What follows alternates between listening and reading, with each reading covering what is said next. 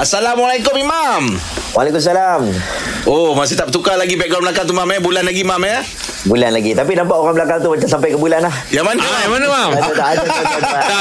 Saya tak dapat nampak imam sebab kepala angah kat situ. Jadi saya rasa macam bercakap tu dengan kepala angah. tak, nampak sekarang ni saya selari ni kan. Nampak kepala angah tak nampak imam. Oh. Ah, tak apa. Okey. Alasan tu. Tak apa, ah. Boleh diterima lah. Boleh diterima. Okey Mam, ini soalan daripada Romlah binti Abu Bakar.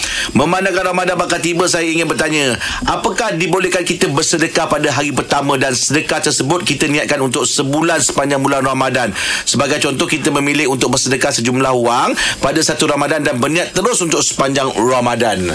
Boleh ke Mam? Okay, saya, saya ingat macam kita ada pernah live kita pernah jawab tentang uh, Allah ini mawazin al-qist Allah punya timbangan itu dia yang paling paling adil Mm-mm. dia yang paling tahu niat tu nak bagi banyak mana sebab ada satu hadis Nabi SAW Nabi pernah cakap sahabat Nabi Ibnu Ibnu Mas'ud orang tengok betih kering dia kecil waktu dalam peperangan Mm-mm. jadi orang gelak dekat dia orang anggap macam eh betih kering yang kecil pun nak pergi berperang Mm-mm. Nabi kata jangan kau tengok betih kering yang kecil jangan tengok bodinya jangan tengok itu tetapi nak bezakan sedekah dia dengan sedekah kamu beza antara sedekah dia satu koleh satu koleh dengan satu gunung Uhud tak sama sebab keikhlasan itu dinilai oleh Allah SWT Allah. jadi Allah yang tahu kadang-kadang kita rasa nanti mungkin ada orang susah dia sedekah RM1 tapi RM1 tu bernilai Mungkin ada orang sedekah RM50 tapi mungkin RM50 tu dia rasa biasa-biasa je mm-hmm. macam uh, macam macam orang kaya-kaya belakang tu lah kan contoh kan uh, dia rasa tak ada apa-apa pun uh. jadi yang pentingnya kalau dia niat sebulan uh, sebulan lah insya-Allah Allah terima sebulan mm-hmm. tapi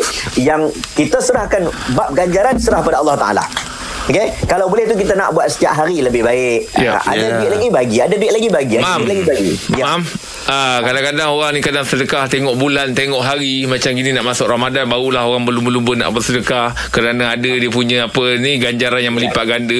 Adakah itu ah, di, dikira sebagai kita ni membuat amalan ber, ah, berkira-kira dengan Allah Subhanahu Wa Taala? Eh tak, dia macam ni. Ada benda yang uh, disunatkan pada tempat tertentu. Mm-mm. Ah, contohnya tempat Masjidil Haram, Masjidil Nabawi, Masjidil Aqsa. Mana kita buat ibadat kat Malaysia pun buat. Ah, ikhlas juga. Mm-mm. Tapi uh, disuruh pergi ke tempat tertentu. Ah, jadi sebenarnya dia nak tengok walau aku buka time tu kamu buat tak tak buat.